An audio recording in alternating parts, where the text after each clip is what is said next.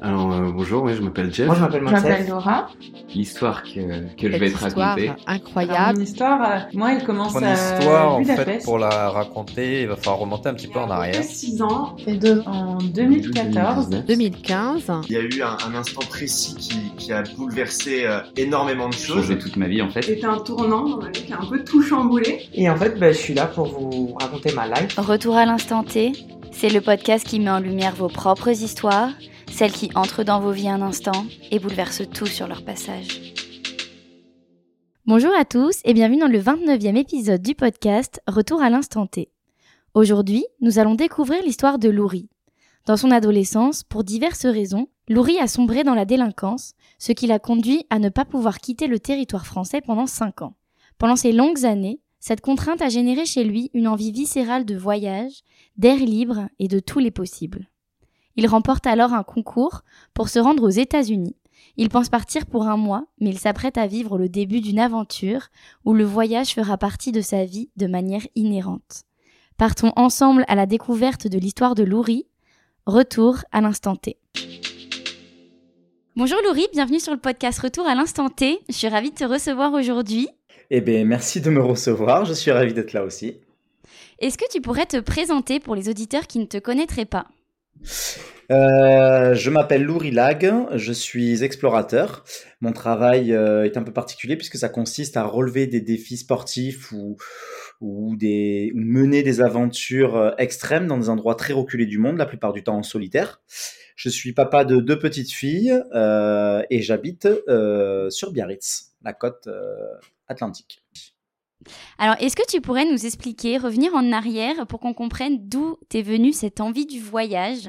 Donc, je crois que ça s'est euh, généré euh, par euh, ton évolution, ton enfance, ta jeunesse. Est-ce que tu Mhm. pourrais revenir sur cette période de ta vie pour nous expliquer et partager aux auditeurs cette, cette envie viscérale qui est née en toi?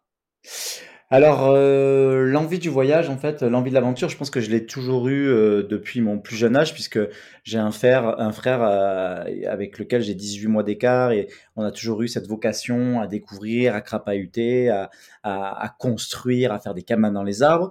J'ai été éduqué un peu à la dure avec un, père qui, qui a été assez spartiate, on va dire, et... et ça m'a donné déjà un, prégoût pour l'aventure. Mais ce qui a vraiment généré euh, mon changement un petit peu de vie et qui m'a poussé dans cette euh, dans cette diagonale là, c'est euh, le fait que j'ai fait des bêtises quand j'étais jeune et que moi j'ai eu l'interdiction de quitter le territoire français pendant cinq longues années qui m'ont créé une carence et donc qui m'ont poussé, qui ont, qui m'ont poussé au bout de ces cinq années à me dire, je veux absolument partir à l'autre bout du monde. T'avais quel âge sur ces 5 ans euh, d'interdiction de quitter le territoire? J'avais 20 ans et donc c'est une année qui, qui est difficile. Moi, j'ai passé ma 20e année en détention. Euh, quand j'étais plus jeune, j'ai fait plein de bêtises sur lesquelles je me suis jamais caché. Et donc, à mes 20 ans à mes 25 ans, c'était ça la vraie grosse punition, c'est que je, n'ai pas pu partir de, mon propre pays. Et, et ça a généré en moi quelque chose de très revanchard. Hmm. En plus, c'est les années où on a enfin cette liberté, on est majeur et euh, on peut découvrir beaucoup plus le monde euh, que euh, quittant, on va dire, l'adolescence. Du coup, ça a vraiment créé une frustration énorme, j'imagine.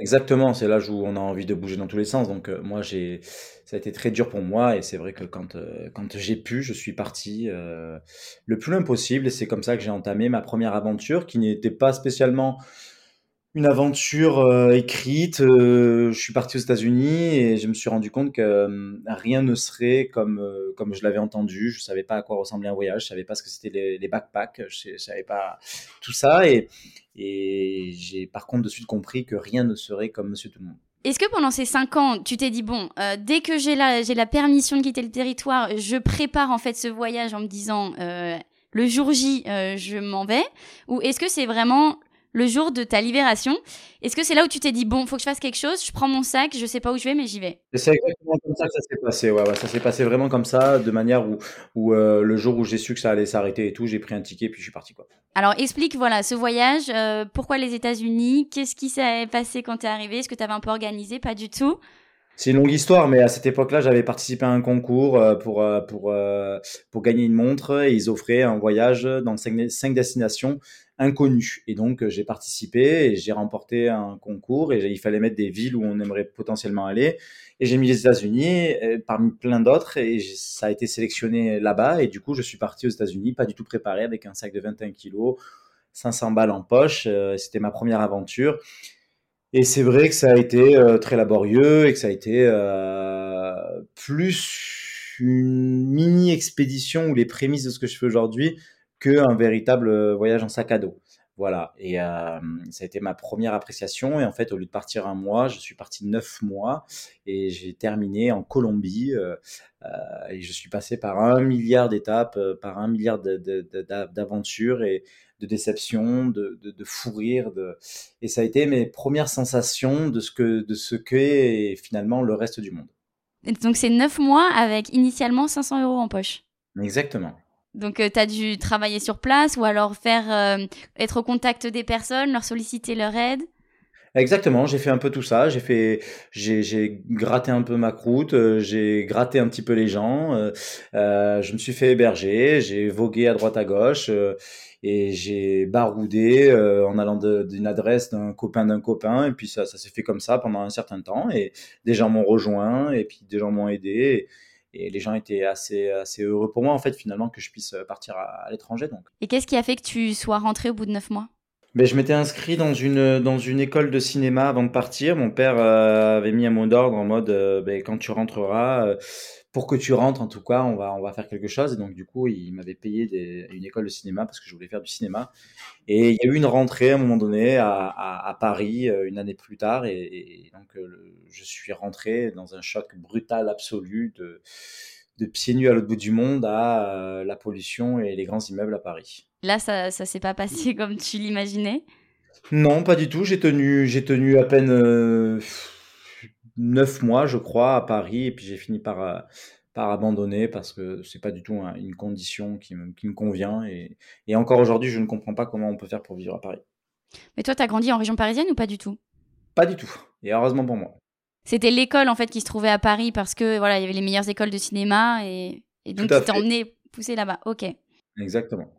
Donc au bout de ces deux mois, euh, tu plaques tout. Qu'est-ce que tu fais? Je rentre à Bordeaux et je saisis une opportunité de reprendre en fait, euh, de créer une entreprise dans le bâtiment, là où en fait j'ai arrêté mes jeunes années d'étudiant, parce que moi j'ai pas, j'ai même pas le brevet des collèges, donc je suis parti en pré-apprentissage à 14 ans, et donc du coup je me redirige dans cette dans cet univers-là et je monte une, entreprise euh, à Bordeaux. Le défi en fait de payer ma dette, euh, d'être un, citoyen exemplaire m'a plu et voilà et donc j'ai fait mon temps, j'ai monté une entreprise, j'ai très bien gagné ma vie, j'ai commencé à me payer des grosses voitures, super, tout était beau, tout était magnifique. J'ai monté une seconde entreprise dans un concept un petit peu nouveau de construction de maisons écologiques, euh, j'avais tout un marché. C'était génial, pareil, mais entre-temps, j'ai eu des enfants, je les voyais pas, ça m'intéressait pas. Et Pourquoi tu les voyais pas à cause du travail? Eh oui, je travaillais énormément. J'étais très dévoué à mon travail et je, travaillais plus de 90 heures par semaine. Donc, euh, j'étais devenu monsieur tout le monde, en fait. Ça m'a absolument pas du tout euh, conquis. Et, donc, suite à ça, ça a duré quelques années et j'ai tout plaqué euh, pour partir à l'autre bout du monde, retrouver des sensations. Euh, et me dire qu'en fait, euh, bah, ce que j'aimais, c'était partir à l'aventure. Et, donc, euh, et donc sais plus combien d'années plus tard, mais 4-5 ans plus tard, j'ai décidé d'arrêter mes sociétés et de rebâtir tout un, nouvel, un nouveau modèle économique autour de l'aventure, puisqu'à cette époque-là, ben, il y avait personne à part MyCorn. Et, et donc, du coup, je suis reparti de zéro. Et donc, pour revenir juste un petit peu en arrière, à ce moment-là où tu construis ton entreprise, etc., est-ce que tu dirais que c'était une sorte de pression sociale que la société attendait de toi, en fait, que, euh, bah voilà, que tu te ranges, entre guillemets, que tu arrêtes de voyager, que euh, tu développes un business? Est-ce que tu sens, en final, que c'était des pressions et ce que les gens attendaient de toi à l'extérieur, mais que, en fait, ça te... que toi, ça, ça venait pas de toi, quoi? Je pense que c'est un mélange en fait. Je pense que c'est un mélange de plein de choses. Je pense que c'est un mélange de, de, pression familiale. Je pense que c'est un mélange de pression sociétale. Je pense que c'est une quête personnelle pour me prouver que je suis pas juste un bon à rien, pour le prouver aussi à ma famille. C'est un mélange de beaucoup de choses en fait qui m'a qui m'a poussé à me dire je vais aller à fond dans cette aventure. Et puis après, quand j'entreprends quelque chose, quoi qu'il arrive, j'essaie de le mener à fond, quel que soit euh, l'univers euh, bon, mauvais, légal, illégal, et c'est ce qui m'a mené dans toutes ces expériences euh, douteuses, bonnes, exceptionnelles ou, ratées, c'est que hum, j'ai toujours fait tout à fond.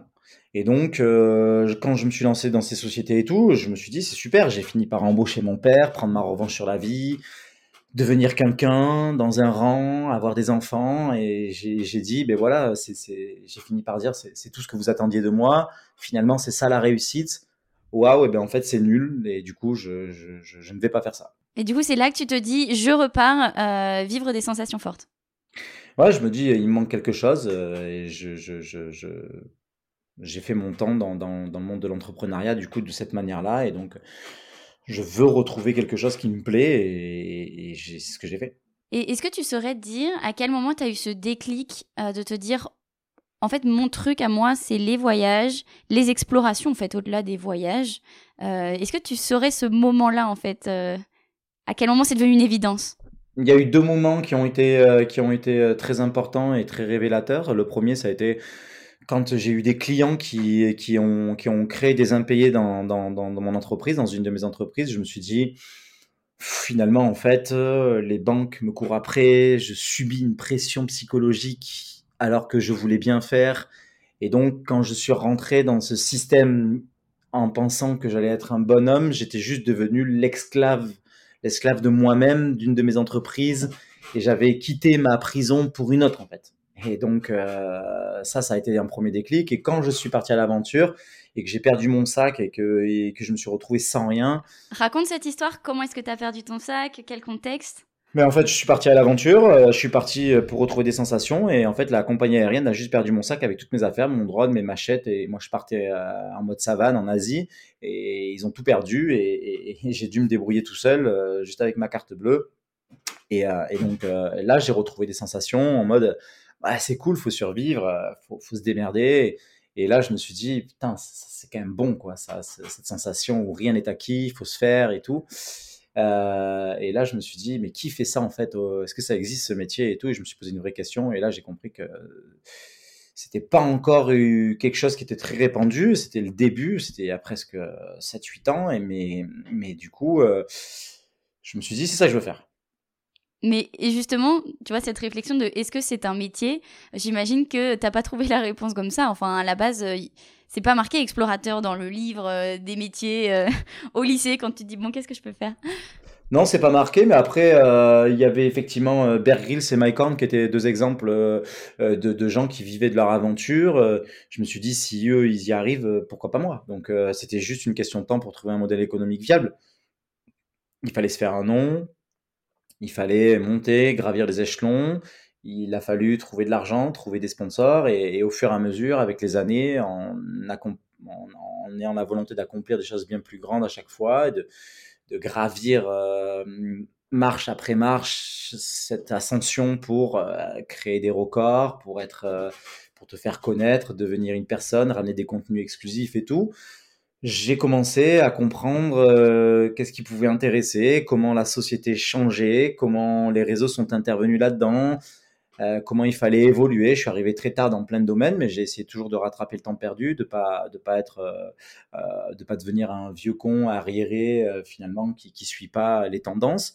Et et j'ai bossé très fort, beaucoup beaucoup beaucoup encore encore encore encore et encore des nuits et des nuits à ne pas endormir pour, euh, pour comprendre comment ça fonctionnait et essayer de devenir bon dans, dans, dans chacune de, de, de, de, ces choses qu'il fallait accomplir pour, euh, pour en fait que moi je puisse finalement faire ce que j'aimais pleinement. Du coup, c'était devenu un réel objectif et qui, cette fois-ci, une fois atteint, n'allait pas s'identifier à une prison comme euh, ton entreprise, comme ce que tu avais pu faire avant?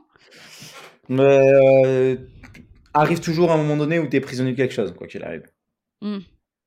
Ça, euh, aujourd'hui, euh, je suis prisonnier de mon, de mon écosystème, par exemple. Euh, je, je, lève des, des, des, grosses, des grosses sommes d'argent, je dois rendre des comptes, je dois payer des gens.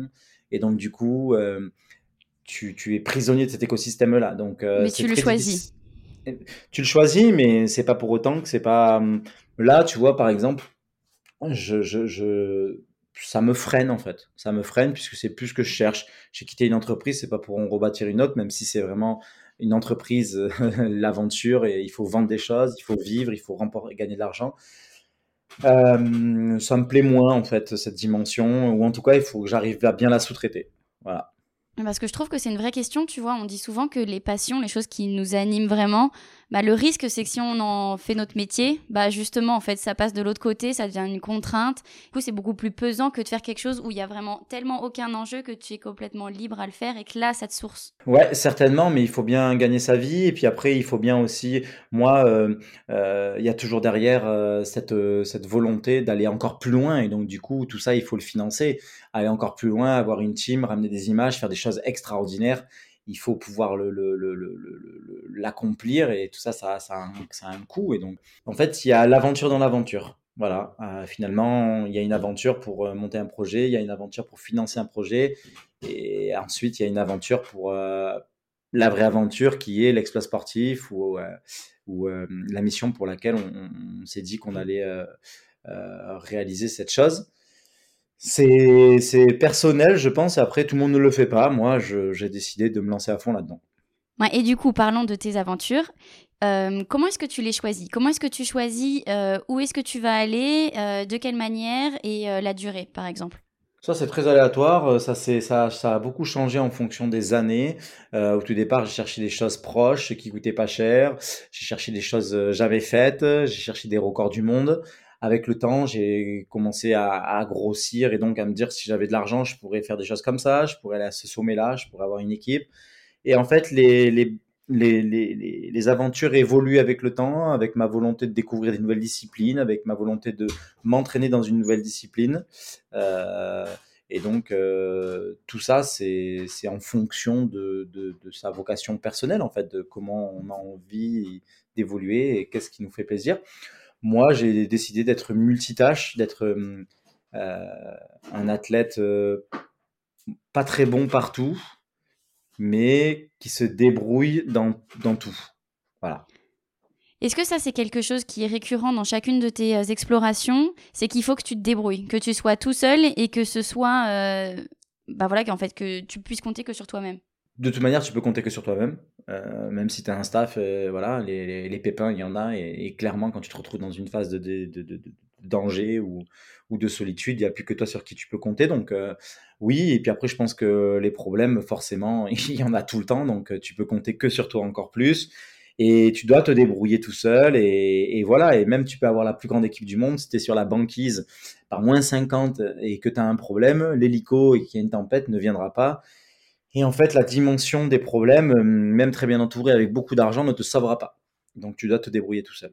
Tu disais que le plus gros danger dans les voyages, c'est finalement les êtres humains. Bah, c'est ce que je pense, effectivement. Euh, moi, je me suis fait tirer dessus plusieurs fois. Euh, tu sens que finalement, les difficultés, elles sont quand tu rencontres l'homme. Les gens, ils veulent ta peau, ton argent, te kidnapper ou te tuer. Et c'est vrai que la nature, c'est dangereux, mais tu sais que tu vas t'y frotter. Alors que l'humain, c'est vraiment une des difficultés les plus instables, en fait, que tu ne peux pas contrôler. Et donc, euh, et donc oui, oui, je, reste persuadé que le, le plus gros danger, c'est l'humain. Et attends, juste parce que tu viens de nous dire que tu t'étais déjà fait tirer dessus plusieurs fois, euh, dans quel contexte? Je me suis fait tirer dessus au Mexique, euh, en Guyane, au Brésil, par des orpailleurs. Enfin, ça arrive en fait dans plein de situations différentes. Hein. Donc, euh, euh, les gens protègent ou quelque chose, un business illégal, ou on est sur un territoire, ou il faut pas voir quelque chose. Donc, le fait de s'aventurer dans des endroits qui sont un peu reculés, forcément, on, arrive dans des, milieux et avec des gens qui normalement ne devraient pas être découverts. Euh, ce qui fait que ça pose des problèmes. Euh, et voilà, et dans certains pays, euh, il y a moins de difficultés à, faire disparaître quelqu'un que chez nous, par exemple. Ça montre déjà le risque un petit peu de tes expéditions. Est-ce que tu pourrais nous revenir un petit peu plus en détail sur une expédition en particulier, celle de ton choix, une qui t'a beaucoup marqué, de quelle que soit la manière?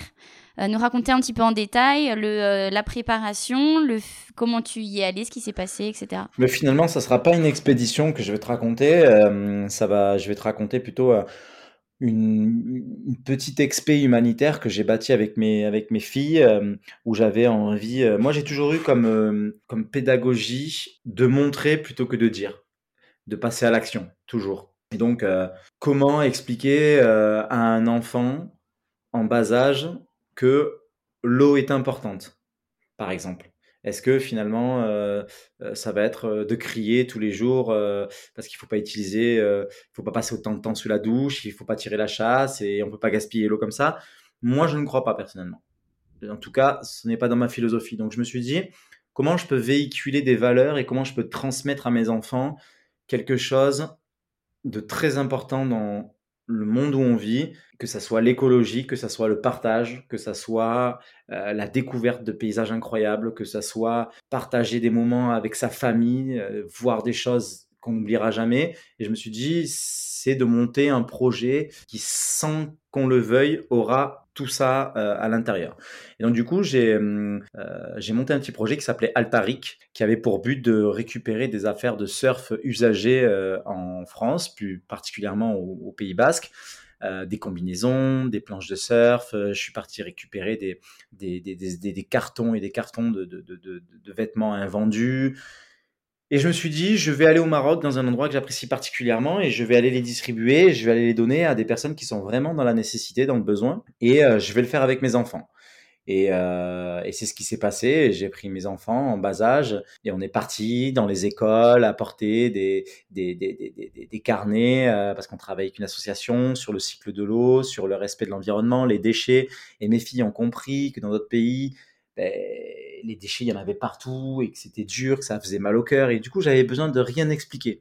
Elles étaient toutes petites, elles étaient 6 euh, et 4 et, 4 et 6. Euh, on a vu des déchets partout, on a vu des enfants qui faisaient la manche, on a vu des enfants qui n'avaient pas à manger, on a vu des animaux, on a vu des choses très belles, d'autres très dures. On est parti dans les écoles, on a distribué des trousses, des, des, des fournitures scolaires, on a on a ramassé les déchets autour de, certains endroits, on a euh, expliqué le cycle de l'eau potable, euh, et elles ont compris aussi finalement que tout le monde n'avait pas d'eau dans les villages. Donc c'est toutes ces choses qui ont fait que on apprend à 100 fois plus en 15 jours que peut-être 10 euh, ans à l'école. Et moi, j'ai cette vocation de transmettre de cette manière-là et j'ai cette envie de partager ma passion pour les voyages, les rencontres avec mes enfants de cette manière-là. C'est un voyage qui a été très très important puisque du coup, quand je me retrouve à la maison et que je dis, euh, par exemple, euh, les filles, euh, s'il vous plaît, faites attention à l'eau, de suite, j'ai plus besoin de parler. Et du coup, c'est ce qui fait que ça a un impact et que, voilà. Et par exemple, qui veut quoi à manger? On mange que ce qu'on a besoin, on ne gaspille pas et ça a un impact aussi parce qu'elle est partie donner de l'argent, par exemple, à une petite fille dans la rue et du coup, elle se rappelle, ça l'a rendue triste et tout et ça a des connotations ou alors, euh, par exemple, des choses plus belles, c'est, euh, euh, elles me disent très souvent, papa, je t'aime comme, les étoiles du Maroc, parce que finalement, le ciel étoilé en plein désert était incroyablement beau et c'est leur manière à elles d'exprimer aussi des, sentiments. Et donc du coup, c'est ça, on s'attache à des images, à des moments de vie qui ont une vraie connotation, bonne ou mauvaise, et qui nous permet en fait d'être dans cette éducation pédagogique simple. Oui, c'est leur transmettre des valeurs par l'expérience. Exactement. Et juste parce que tu parlais au départ d'affaires de surf, puis ensuite euh, tu disais des carnets, des affaires d'école. Euh, qu'est-ce que vous avez fait avec les affaires de surf? Vous êtes allé surfer avec les Marocains euh? Exactement, on est parti surfer avec les Marocains, on a sourcé un petit peu les écoles qui avaient euh, euh, sur la côte, on est parti à Essaouira, Sidi Kaoki, Sidi, à plein d'endroits à droite à gauche, et on a donné les affaires, et puis on est parti surfer avec eux, et puis on a échangé, on a mangé des tagines, et puis on est parti dans le désert, et puis ça nous a emmené ailleurs. Et c'est ça aussi euh, l'aventure, c'est qu'on ne sait jamais où c'est qu'on va vraiment aller, et, et finalement c'est cette volonté de d'explorer sa, sa, quête de découvrir des choses qui étaient importantes. Et donc, euh, mes filles ont adoré. On vivait dans un 4x4 qu'on avait emménagé. Euh, c'était incroyable, quoi. Mais c'est ce que tu disais au début, que de toute façon, le voyage, tu peux le programmer comme tu veux, il sera jamais exactement comme tu l'avais imaginé. Toujours, il, enfin, il sera toujours comme tu l'avais, jamais, jamais comme tu l'avais imaginé. Ça, ça, c'est une garantie. Et du coup, tu emmènes beaucoup tes filles en voyage Enfin, ça t'arrive régulièrement? De plus en plus, euh, j'essaye de les emmener, de, les, de, les, de, leur faire découvrir ce que je vois. on fait beaucoup de bateaux ensemble, on, fait, on va à la montagne, on, va camper. Euh, et j'essaye de partager ma, passion avec elles, non pas pour leur montrer tout le temps la beauté du monde, mais aussi pour qu'elles comprennent un petit peu ce que je fais quand je suis absent, parce que l'absence n'est pas toujours simple. Et donc, euh, elles comprennent finalement ce qui est important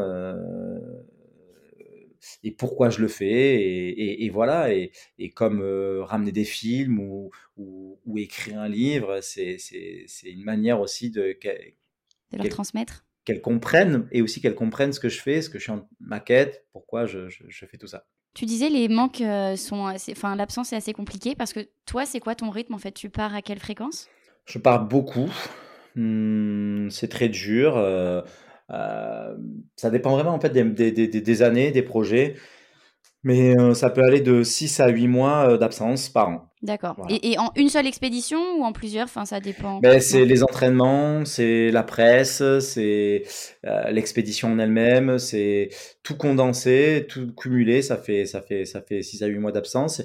Après, voilà, comme je le dis souvent, le reste du temps, je suis 100% dédié à mes enfants. Je ne fais rien d'autre. Je suis un explorateur et un papa. Et quand je rentre chez moi, je, je suis là, je suis au goûter, je suis aux anniversaires, aux sorties piscine, euh, et je ne fais que ça. Et elles, comment elles le vivent elles, comme elles, comment elles le vivent, je pense que ça serait à elles de répondre, mais j'ai l'impression qu'avec le temps, euh, euh, ça va de mieux en mieux. On communique beaucoup, on s'exprime beaucoup, on échange beaucoup, et c'est ce qui fait la différence dans, notre famille, c'est que on parle des, moments qui sont douloureux, on essaye de les entendre des uns et des autres et, de trouver des solutions pour être un petit peu meilleur chaque jour qui, suit. Est-ce que tu penses que tu leur transmets des graines d'aventurières euh, pour leur évolution, en tout cas qu'elles regardent tes aventures avec des étoiles dans les yeux, euh, comme un, papa incroyable avec tout ce que tu bah, Certainement. Là, euh, pour donner deux exemples, euh, mes filles, tu leur euh, proposes un week-end en van ou de regarder un dessin animé, mille fois elles choisissent le week-end en van. Et, là, je leur ai offert un, livre chacune que je viens de sortir et, et elles l'ont tous les jours dans le cartable alors que c'est un bouquin qui est hyper lourd et tout. Et elles, le montrent à tout le monde, elles sont hyper fières. Donc oui, j'imagine que j'imagine qu'il se passe quelque chose dans, dans, dans, dans, la tête de mes enfants et de mes filles et, et je suis trop content pour elles quoi. Toi, justement, l'écriture de ce livre, c'était un petit peu un moyen euh, d'ancrer tes, aventures pour qu'elles aient un, repère, un socle de tout ça. C'était pour quelle, euh, quelle idée? C'est surtout qu'elles comprennent ce que je fais dans la vie, voilà, et quel est mon métier, parce que c'est pas un métier qui est commun, donc euh, du coup, il faut, il faut réussir à l'imager, il faut réussir à mettre des mots, des, des, choses dessus. Et là, c'est un livre, des fois, parfois ce sont des vidéos, parfois ce sont des collaborations que je fais avec elles, avec des sponsors qui sont d'accord, que j'inclus mes filles et tout. Donc, euh, je pense que c'est un, écosystème en fait qui fait qu'on essaie de gérer un bien-être général. Est-ce que tu pourrais nous parler, alors je ne sais pas du tout ta prochaine expédition et si tu as le droit euh, de communiquer là-dessus, mais est-ce que tu peux nous parler de celle-ci? Alors ma prochaine expédition, je ne peux pas encore trop communiquer dessus, non, mais euh, je, tente de, réaliser quelque chose de fou qui n'a jamais été fait et, je vais essayer tant dans le concept de partager cette aventure que dans l'aventure en elle-même de faire quelque chose de révolutionnaire. Et euh, ça me prend beaucoup de temps, je suis beaucoup en, réflexion tout le temps avec les équipes. Et donc là, on est en préparation, on est en train de gérer l'argent. Et, voilà, et a priori, si ça se fait et que tout se passe correctement, euh, ce sera incroyable et ce sera pour le début de l'année prochaine. Est-ce que tu peux nous dire un continent? Je peux te dire que ça sera dans l'extrême froid, en tout cas. Ok, très bien. Ça nous donne déjà un petit contexte euh, d'image. Exactement. Alors, est-ce que tu pourrais, bon, pour euh, faire rêver un petit peu euh, nos auditeurs, nous raconter une expé plus en détail, je sais pas, la plus incroyable ou ta plus grande frayeur d'aventure, nous raconter un petit peu plus de détails pour, pour nous faire voyager? Mais moi, je peux te raconter des sensations. Après, c'est vrai que toutes mes expéditions, elles sont, elles sont complètement différentes et que c'est, difficile d'avoir toujours un, un plus qu'un moins et qu'il y a, et je pense que dans chaque aventure, il y a, il y a, il y a des, des, des, des choses incroyablement belles et des choses incroyablement dures et qu'en fait, il n'y a pas d'équivalence.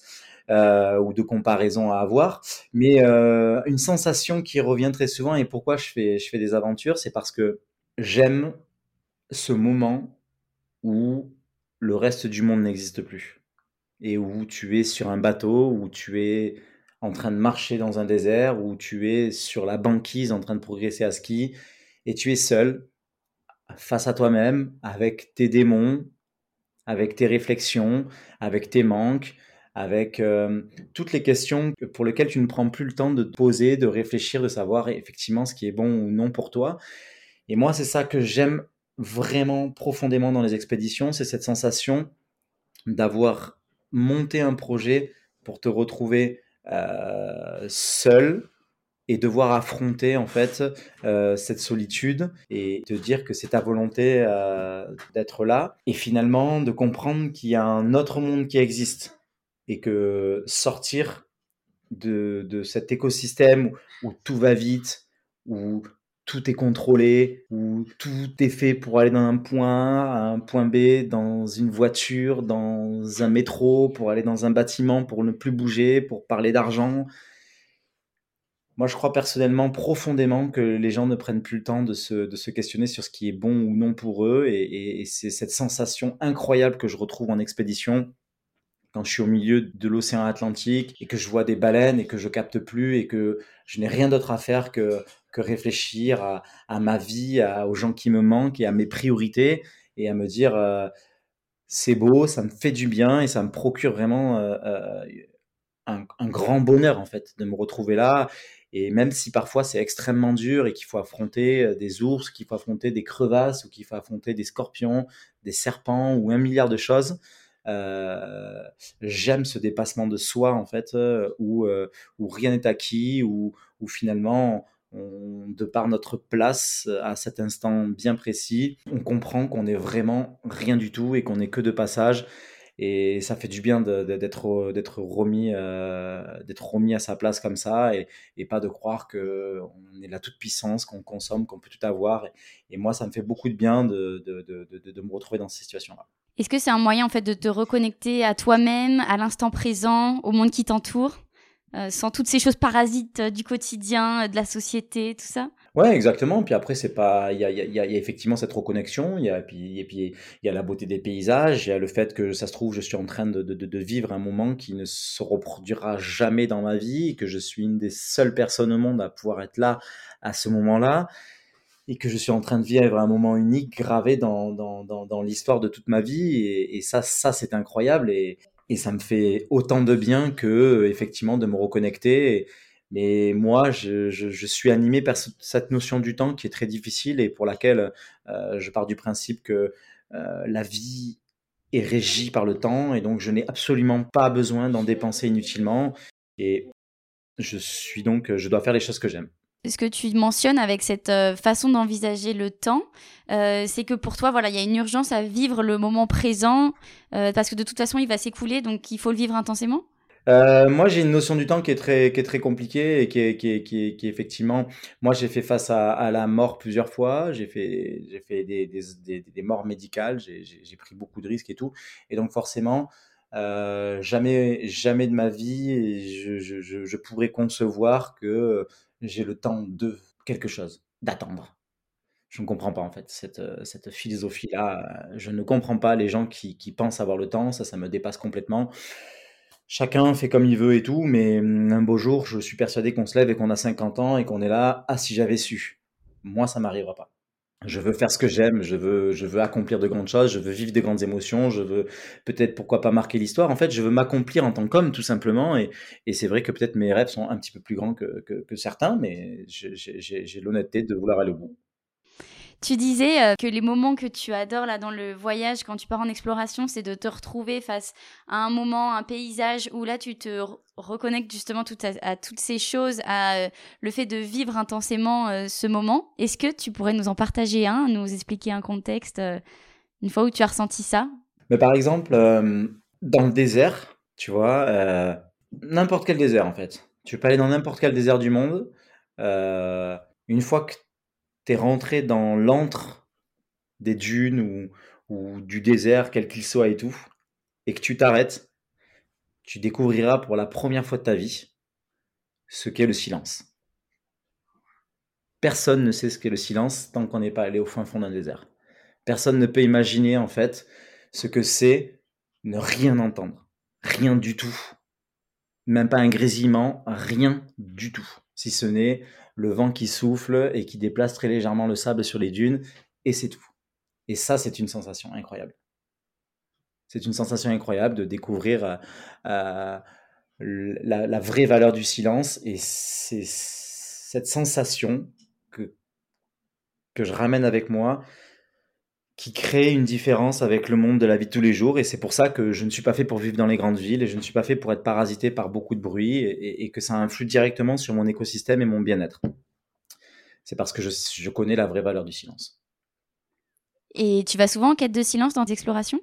Euh, Très souvent, je, je, je, vais en quête de silence, je vais en quête de solitude aussi, beaucoup, parce que c'est très important pour moi. Je vais en quête de difficulté, parce que euh, se confronter à, à, quelque chose de difficile nous permet de, de, de, savoir qui on est, de trouver ce qu'on a au fond de nous, de mieux nous connaître. Et donc, euh, oui, je fais toutes ces expériences euh, aussi pour ça. J'ai l'impression qu'il y a une portée un peu spirituelle aussi dans chacun de tes voyages. Oui, il y a une quête, évidemment, la quête du bonheur, quoi qu'il arrive, elle est derrière tout ça. Et, et moi, je suis dans, dans, dans, dans l'exploration de ma vie avant d'être dans l'exploration de, des, des, continents et des, des expés que je mène. Donc, c'est bien sûr. Et du coup, nous raconter une de tes plus grandes frayeurs Oui, j'ai eu des moments très durs. Euh, je me suis fait euh, piquer par un scorpion dans le Grand Canyon. J'ai été paralysé sur la moitié du corps, par exemple. Ça a été très très dur. Euh, j'ai failli me faire percuter par un bateau en pleine nuit après deux jours de navigation en plein océan Atlantique. un bateau qui fonçait sur nous, ça a été très très dur.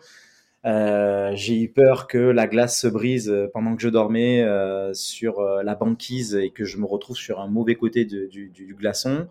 Donc euh, c'est plein de sensations qui sont incroyablement folles et à la fois qui me paraissent moi juste normales, mais qui, qui sont mon quotidien. Et tous ces moments, ça te donne de l'adrénaline qui te pousse à aller encore plus loin à chaque fois? Exactement, l'adrénaline, moi je suis assez drogué à ça et effectivement, ça, ça, j'en ai besoin aussi de me retrouver dans, dans, dans, dans dans la mouise pour, euh, pour, euh, pour, me sentir vivant. Est-ce que tu souhaiterais partager euh, à nos auditeurs un, une expérience ou une réflexion autour de tout ça, un message à transmettre? Mmh, oui, je pense qu'on rentre dans un air où, où, où malheureusement on est sur un déclin et, et, et, et j'aimerais juste que, que, les gens se rendent compte que, que la vie, c'est c'est pas travailler, ce n'est pas se lever à 7 heures du matin et se coucher à, à 19 heures le soir, ce n'est pas ne pas voir ses enfants, ce n'est pas profiter de la nature, c'est pas ça en fait.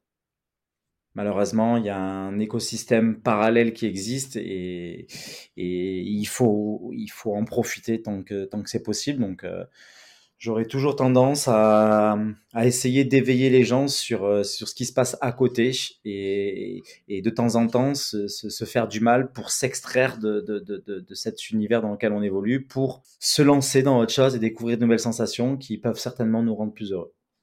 Donc, expérimenter et être ambitieux? Ambitieux, peut-être pas, en fait. Euh, ambitieux pour soi-même, oui. Se donner la possibilité d'avoir des rêves et d'essayer de, de, les réaliser? Exactement. Et ça, c'est un message que tu transmets à tes filles? Oui, évidemment. Par curiosité, tu vois, quand j'imagine que c'est une question qu'on pose souvent aux petits, ou en tout cas, euh, en tout cas, c'est ce que j'ai vécu. On dit toujours qu'est-ce que vous voulez faire plus tard? Elles, elles te répondent quoi? Ben, On peut leur poser la question si tu veux. Ouais, vas-y. Alors déjà, est-ce que vous pouvez me donner vos prénoms? Moi, je m'appelle Eddie. Et moi, Pita. Qu'est-ce que tu aimerais faire comme métier plus tard, toi? Mmh. Tu ne sais pas? Non. Et toi, qu'est-ce que tu aimerais faire comme métier plus tard? Avant, j'avais pensé maîtresse. D'accord. Et toi? Mais je sais pas. Je ne sais pas. Donc tu vois, la petite, elle, elle, elle se pose encore les questions, elle, elle, a le temps de savoir ce qu'elle veut faire dans la vie, et il faut rêver d'abord, non? Mmh. Et la grande, elle voulait être maîtresse, elle voulait apprendre des choses à d'autres enfants. Et ça lui plaît bien, euh, ce côté un petit peu euh, transmission. Super. Bah écoutez, merci les filles pour votre participation. Mmh. Elles ont quel âge aujourd'hui? Tu as quel âge? 6. 6 ans. Et la, la grande 7 ans. 7 ans va avoir 8 ans en décembre. Est-ce que vous pouvez me raconter qu'est-ce que ça fait d'avoir un papa euh, comme le vôtre? Bah, c'est génial. Ces voyages, par exemple, est-ce que ça, vous êtes fier de lui? Est-ce que ça vous fait peur? Est-ce que ça vous fait rêver? Ça fait un peu peur et en même temps, je suis contente pour lui. Moi, je suis triste parce qu'il fait que partir. C'est vrai.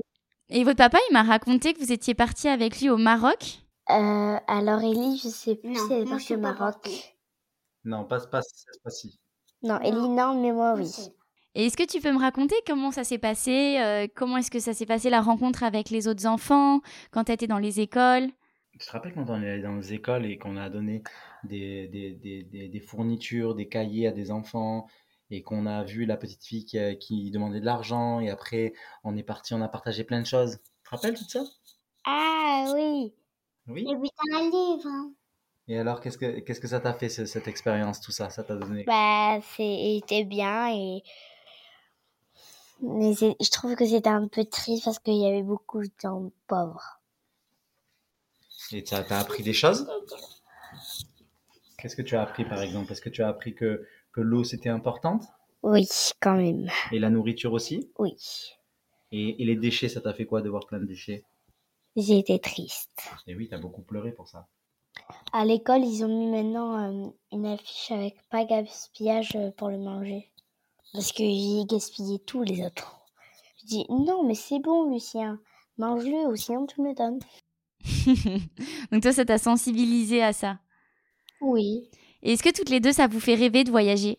On, va, on voyage pas trop. Et vous aimeriez bien voyager plus? Oui. Et plus tard, vous aimeriez faire des grands voyages comme papa ou? Non, ça c'est son truc à lui. Pas des énormes comme ça avec des scorpions et tout parce que ça fait encore un peu peur et tout ça. Aussi, je peux mourir, donc j'ai pas très, très envie de mourir aussi. On est d'accord Mais on fait plein d'aventures quand même. On part à la Oui. montagne. Oui. On fait des feux, Vas-y. des chamallows. euh, on grimpe les montagnes, tout ça. hein. Ah ouais, ça a l'air trop cool. Vous partez en van et tout? Oui. C'est quoi pour vous euh, le sens de la vie? C'est quoi être heureux? Ben, que papa soit là, qu'il parte pas souvent. Et toi, dans ta vie de tous les jours, qu'est-ce que vous aimez faire? Est-ce que vous dansez, vous chantez? Je fais de la danse, du crossfit, je vais à l'école. Je, je fais pas trop de travail. Pour moi, c'est pas trop. D'accord. Normal, ils m'ont mis avec, les, ma- avec, avec la maîtresse de CP. Donc, euh, c'est un peu facile. Ouais, toi, t'es plus grande quand même. Oui, c'est en CE2. Bon, bah merci les filles d'avoir participé. Ben, merci à toi aussi. Bah écoute, merci en tout cas pour tout ce partage, pour euh, les bonnes valeurs que tu transmets, les, les valeurs de pédagogie, de transmission familiale, euh, et puis simplement d'avoir euh, d'avoir envie de vivre nos rêves en fait et de pas s'empêcher euh, d'y aller. Eh bien, avec plaisir. Franchement, c'est- ça fait du bien de, de- de- de- d'avoir des supports pour pouvoir le partager. Donc, euh, je suis ravi.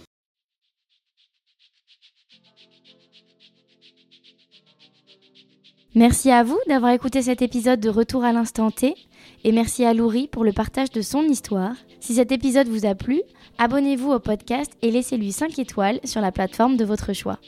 Si vous avez une histoire surprenante à raconter ou si vous connaissez quelqu'un qui en a une, je vous invite à me contacter par mail pour que l'on enregistre cela ensemble. Retrouvez le podcast au nom de Instant T Podcast sur Instagram et à très bientôt pour le prochain épisode.